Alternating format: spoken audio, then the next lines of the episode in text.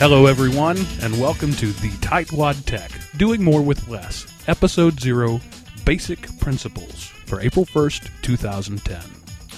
Uh, to start off today, we want to uh, just give the purpose of this podcast, and uh, we want to highlight the strategic and effective use of free, open source, uh, and commercial software uh, to do more with less in a K, through 12 uh, educational environment. And as we talk about free and open, we're not going to be too hung up on the philosophy of open source. There's plenty of opportunities for you to get that sort of stuff out there.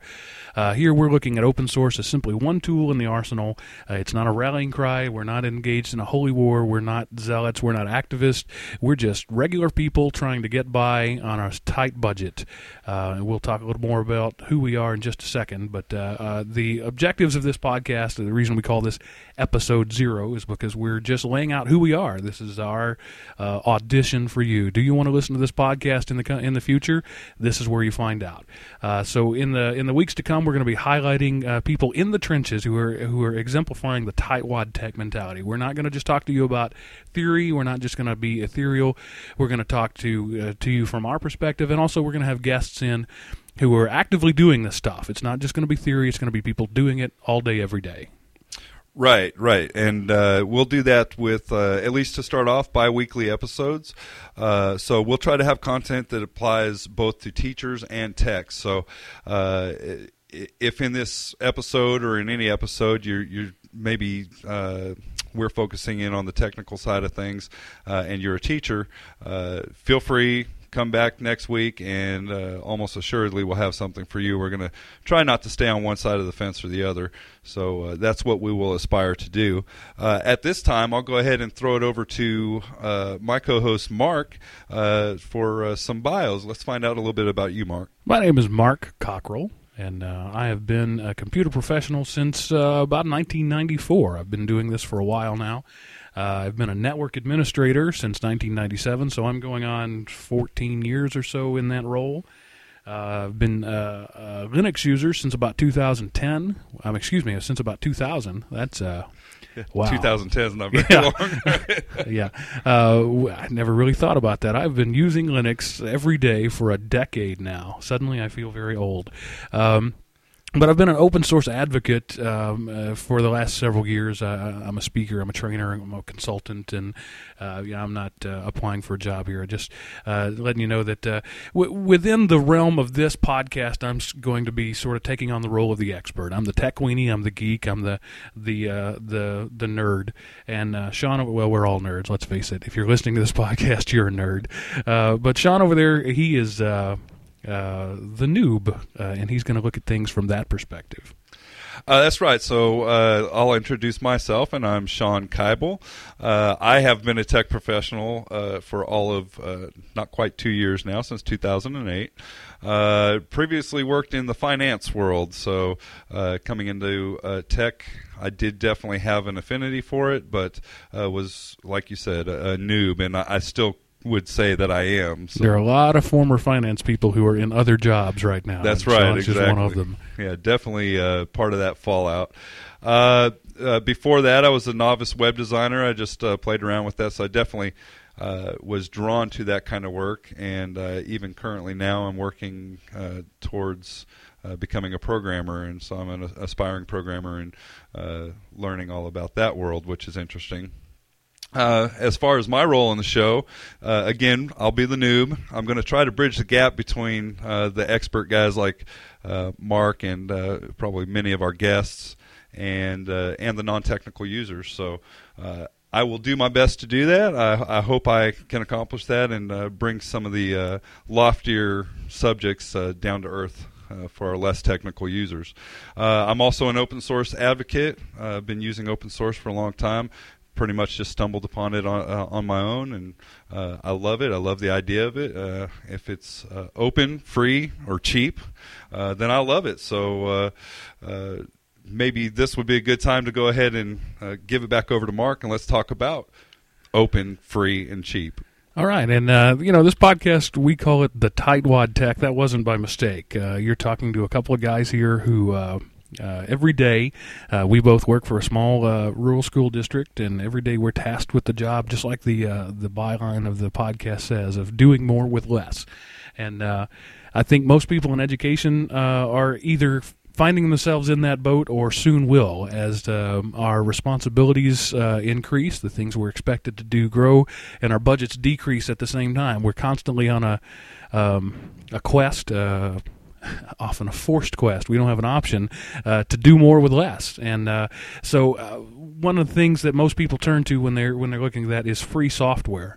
And basically, in the world of the free software, there's two types: there's free software and there's open source software, and um, I'm going to talk a little bit about some of the distinctions between that. There's the sort of no cost free, meaning it doesn't cost me anything, and then there's the no restrictions free, as in um, I'm not limited in what I can do. Uh, the the classic open source guys uh, will use the the analogy as, as the free as in beer or free as in speech. Uh, I can give you a free beer, it doesn't cost you anything, it's free to you, or I can give you the right to speak freely, uh, which may in fact cost somebody somewhere dearly, uh, but it's uh, while it's not a no cost thing, it's no restrictions.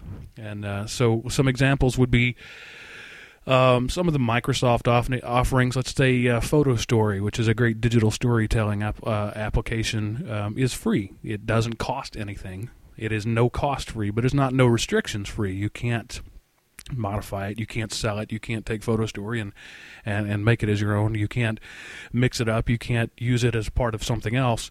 Um, it's just something that's free to use, but not necessarily free to make use of. Uh, if that's a, a, a, distinction that even makes any sense. So let's talk about uh, how how that would work in uh, in the real world. Let's say uh, a car. You take your car. You can buy your car. All right. Uh, I can go down to um, car dealership and buy a brand new Ford Mustang, and it's mine. I can do whatever I want with it. I can uh, I can paint it any color I want. I can pimp it out any way I want to. I can put the uh, wide rims on it and the flat tires and the big boom box in the back and, and the the the dingleberries hanging from the, the dashboard. I can do whatever I want. It's my car. I can do whatever I want. Nobody can tell me what I can't do with that car because it's mine. Now let's say I lease that exact exact same car. Now I call that my car, and I'm going to drive around and I'm going to show off my car, but it's not my car. I've just got it for a little while. Right. I can't paint it, I can't modify it, I can't do anything to it. In fact, the the terms of the lease will tell me how far I can drive it and for how long I can drive it. If it's a three year lease, at the end of three years, I got to give that sucker back, and it better be in pretty good shape when I do give it back.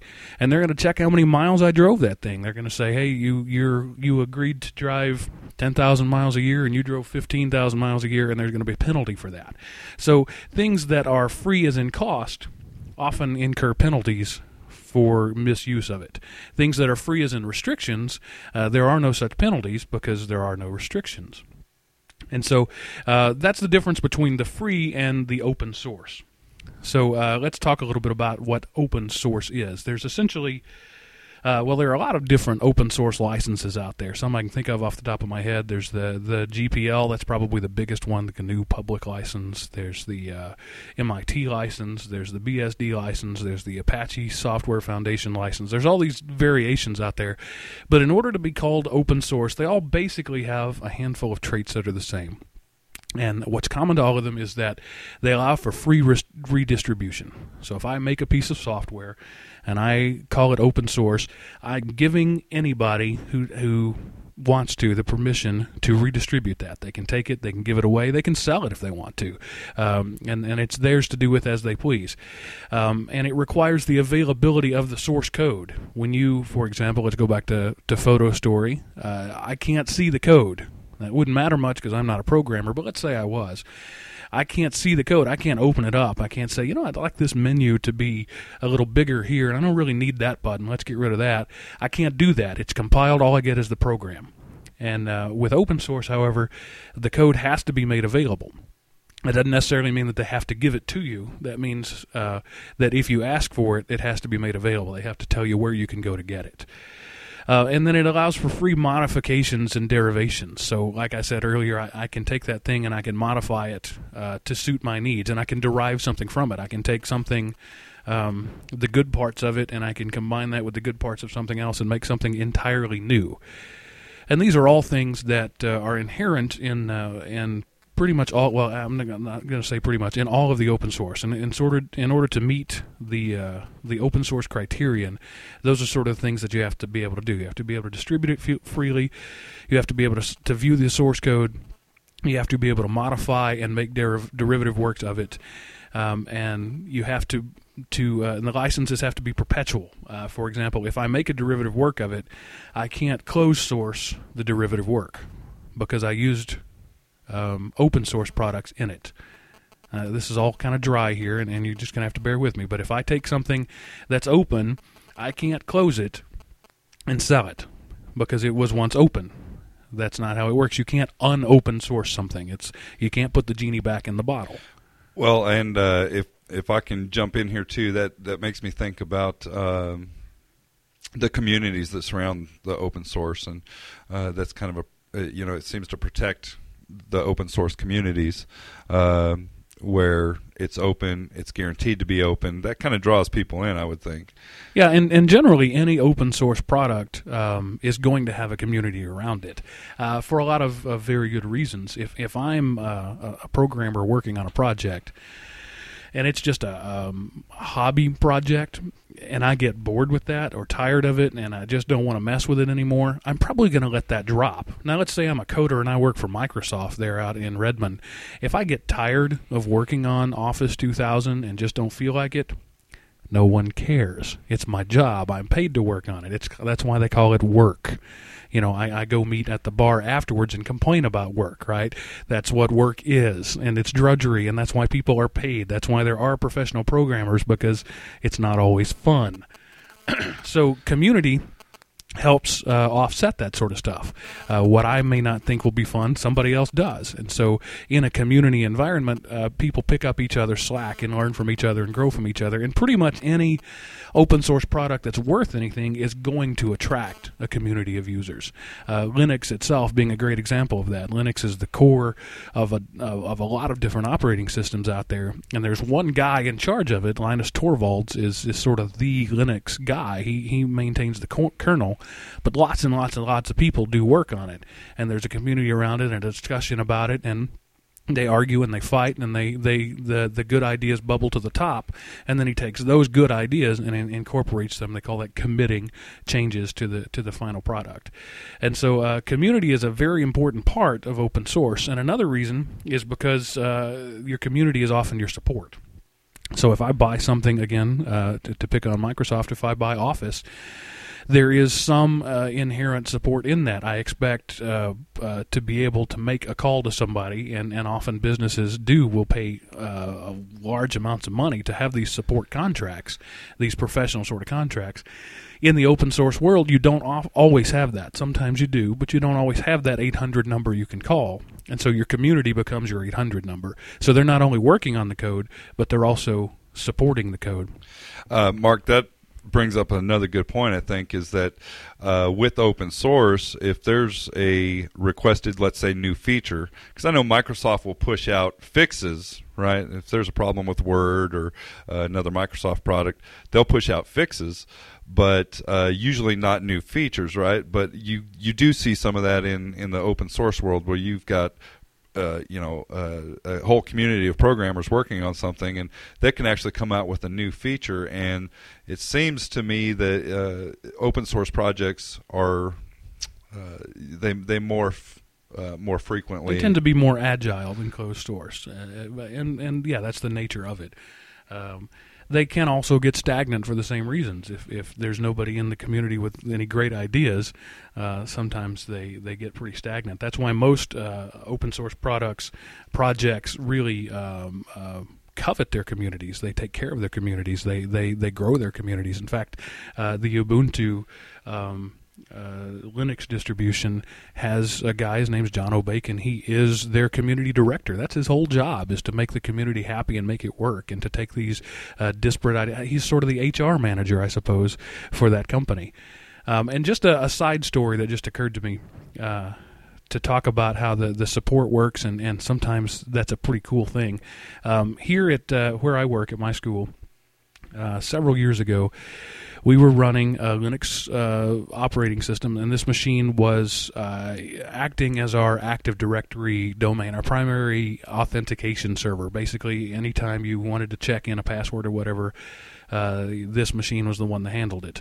And literally, the day before school started, it blew up.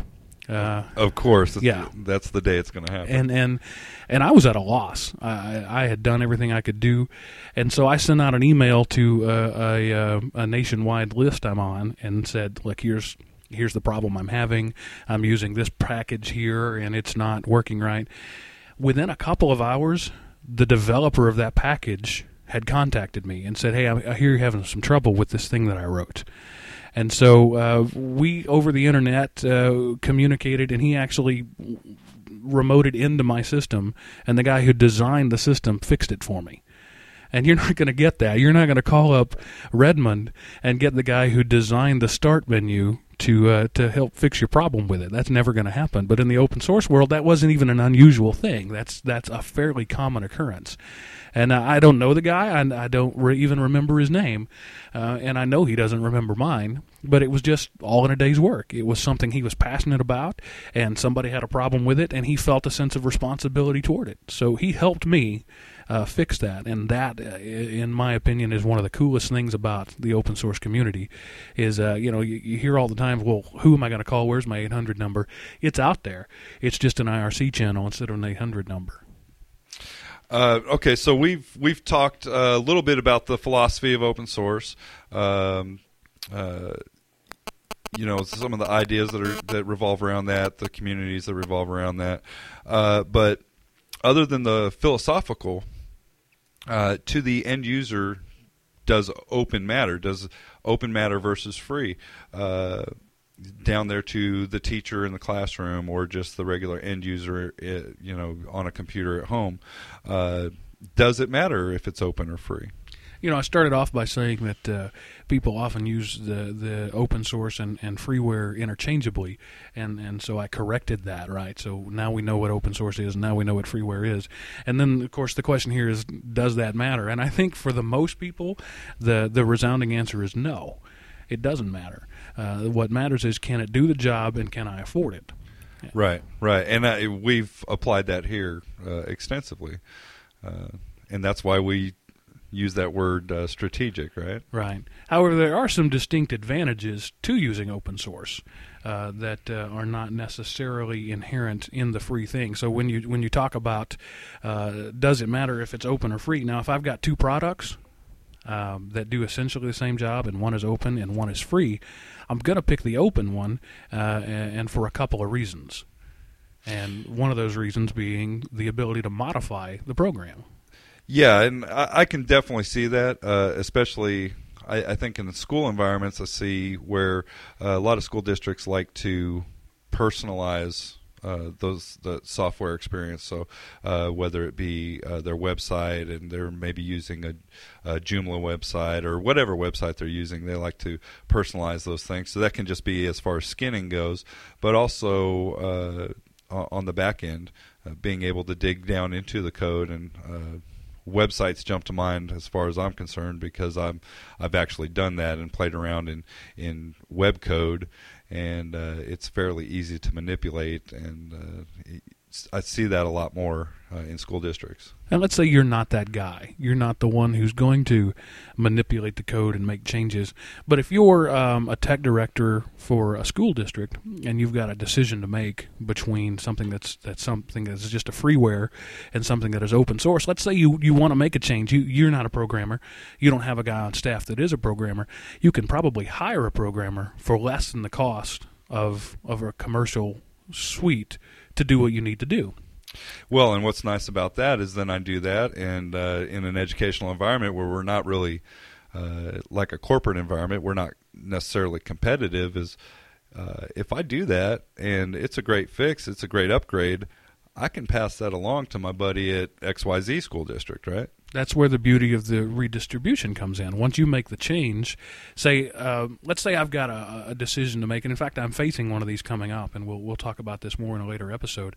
There's a product that I really like that doesn't work with with Windows 7. And right now, all of our machines are, are Windows XP, and we're using this thing every day on these XP machines. Now, at some point, we're going to be forced to move to Windows 7, or, or as slow as we are to move, it may be Windows 9 by then. But at some point, uh, we're going to be uh, have to upgrade. And so, what what is my choice now? Uh, do I do I dump this thing that I never use? Uh, um, excuse me, that I use every day, um, and go find something commercial, or do I hire somebody to fix the thing I like? And let's say the the the license for the replacement is going to cost me five thousand uh, dollars for the first year. Why not hire a programmer, pay him five thousand dollars to fix it the way I like it, keep using the product I like, and then everybody benefits. I uh, we uh, uh, send that upstream back to the uh, the original community, and everybody gets the benefit out of my five thousand dollars. Right, and not uh, everybody out there having to spend the same five thousand dollars to try to accomplish the same thing. So, in that respect, the question is asked: Does free and open matter? Yeah, sometimes it does. Sometimes it doesn't, and the the strategic part is knowing the difference, knowing what works for you, knowing when it's important for your entity, for your organization, um, and for your goals. And so those are the sort of things that we're going to talk about uh, uh, throughout the course of this uh, this podcast. We uh, uh, we're excited about it because uh, these are things that we talk about all the time anyway when we're sitting around the lunch table or whatever. And so we're just going to have those conversations and hit the record button and see if anybody cares. Right, right, and I mean we're we're very proud of what we've managed to accomplish around here on a shoestring budget, and hopefully we can pass that on to some other people. Right, and we're going to talk to, like I said earlier, other people who are doing the same thing. So that if if there's nothing else you get from this podcast, if you're uh, uh, sort of auditioning us here and trying to decide, you know, here this episode zero, do I care about episode one? Um, the thing that I want you to remember is this is going to be real people talking about what they really do, and it's not going to be hypothetical or theoretical. Right, and we have uh, we're both tapped into a pretty extensive community as far as that's uh, concerned. And uh, and one of the recurring features that we're going to try to do is uh, we're going to have every week we're going to have a couple of tips of the week. We're going to have a teacher tip of the week, and we're going to have a tech tip of the week. And so uh, let's move right on to that. The teacher tip of the week this week is a, a, a service, a website, whatever you want to call it, called Doc doccop.com. D O C C O P.com.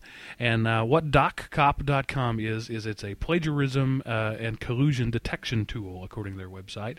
It creates reports displaying the correlation and matches between documents and a document on the web. What that means is uh, student hands in his paper. You look at it and think, Johnny's never written this well in his life. so you run that through. And by the way, I have a friend named John who hates it when Johnny is always the, the bad guy. All right. So let's say Timmy. Timmy's never written this well in his life. So Horrible you, Timmy. So you take Timmy's paper and you feed it into DocCop. Uh, you simply upload it. You, you, have to create an account, uh, but it's a free account to create uh, not open source as far as I know, but a free service.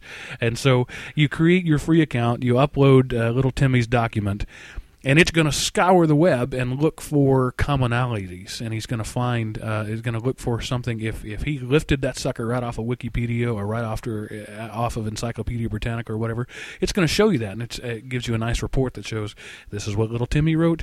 Uh, this is what the new york times columnist wrote. I think maybe you might, might want to have a talk with timmy about it. And uh, some of our teachers here at our school have tried it. They actually had kids uh, create works that were blatant rip-offs and uh, and you know intentionally.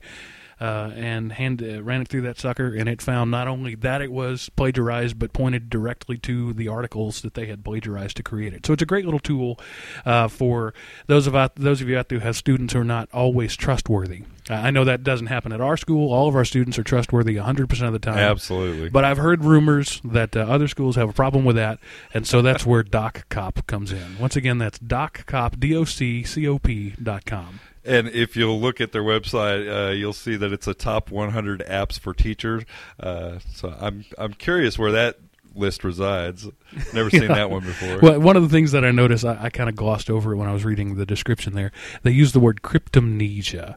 Cryptomnesia is one of those words that, uh, like, when when you, you think you had an idea, but you really didn't. You just heard it. Like, uh, if you're a musician and you write a song and you think, dude, I just wrote this song, and then your best friend says, um, that's Metallica's Enter Sandman, you moron. okay, that's cryptomnesia. All right, but I think that when somebody turns in the paper that says four score and seven years ago, that's not cryptomnesia. um, but you know, just in case it is, Doc Cop has you covered. All right, uh, and uh, I'll move on with the tech tip of the week. And uh, this one is kind of middle of the road. It's not really for the experts, and it's not really uh, necessarily for the teachers. Uh, it's for guys like me who are working as a tech. Uh, a problem that we had, or that I should say I had, working in just the daily course of business was having to install or change printers on a computer. Uh, one problem that we have is that we use a, a lockdown software, very much like uh, what Deep Freeze. Uh, Ours is called Cornerstone. I'll go ahead and put that out there there. It's uh, the company's Centurion Technologies, and no, they don't pay us for that. But I just really believe in their product. Yeah, in fact, great. it's just kind of the other way around. I'm going to have to renew my license for it, so I'm paying them for the privilege of hawking their wares on the, on a podcast. Uh, but yeah, what it does is is it uh, sets everything at a pristine state. And When you reboot, it comes right back to that state. Which is great for uh, you know uh, the, the the purposes of not hosing your machine. They they're not going to get viruses and not going to get messed up. And if they do, you just reboot them. So that's wonderful for us, but it does present some problems. Correct, because uh, whenever you need to do some sort of a global change or a permanent change to those machines, now what you have to do is you've got to go through a few extra steps. You've got to go in, unlock that machine, reboot that machine, apply your changes, and that's uh, installing software or installing printers, doing whatever change that you need to uh, permanently take place on that machine. And printers are particularly nasty because they're like a per user sort of thing, or instead of a per computer thing. And so you've got to modify the default user profile and copy that all over there, and it gets to be a real pain. Right, right, Which because Sean knows all too well because he's the one who has to do it at our school. Right, that's part of my daily life, right?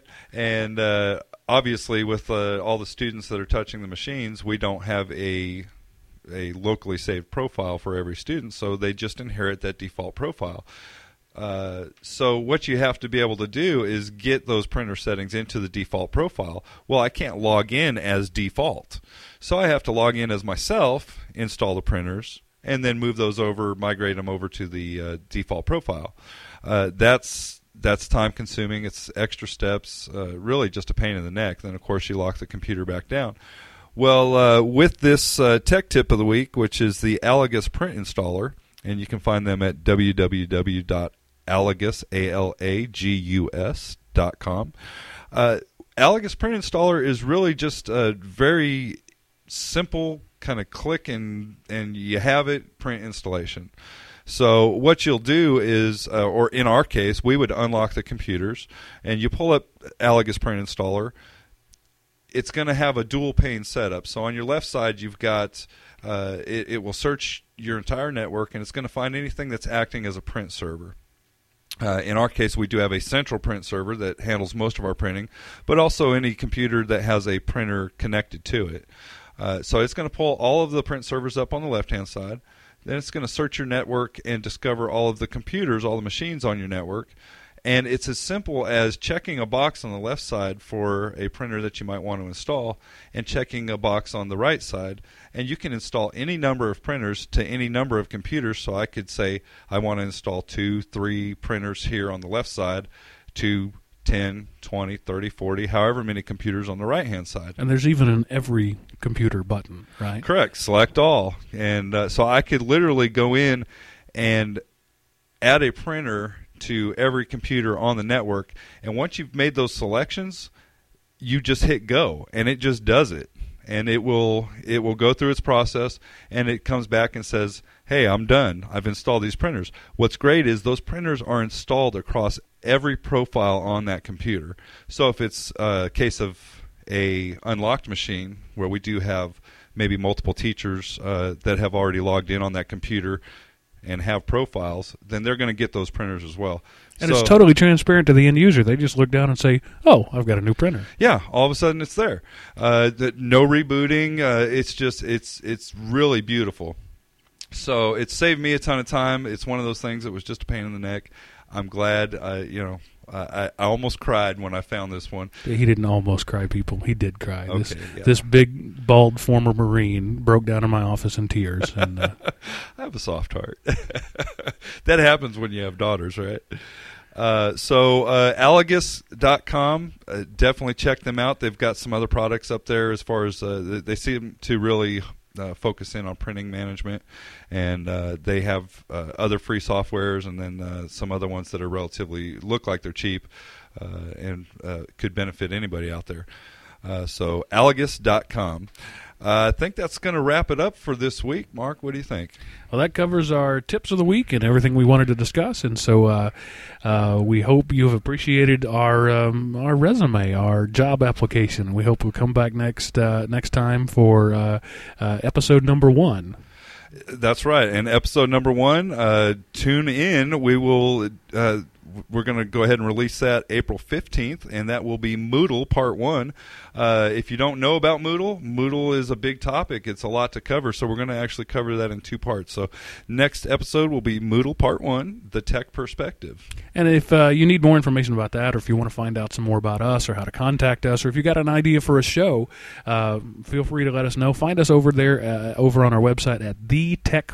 Excuse me, thetightwadtech.com. And I, I, you got to stress the the there because believe it or not, somebody already has tightwadtech.com. So we are the tightwadtech.com. Uh, so find that out. You can get more information. Uh, you'll have uh, show notes for these shows uh, as well as upcoming shows, uh, opportunities for you to uh, give us feedback. We want to know how we're doing. We work for you, and so you get to tell us what you want to see and how well we're doing. That's right. That's right, Mark. Well, uh, it's been a great show, and I guess we'll uh, we'll do it again here shortly. And that's it for this week's episode of the Tightwad Tech.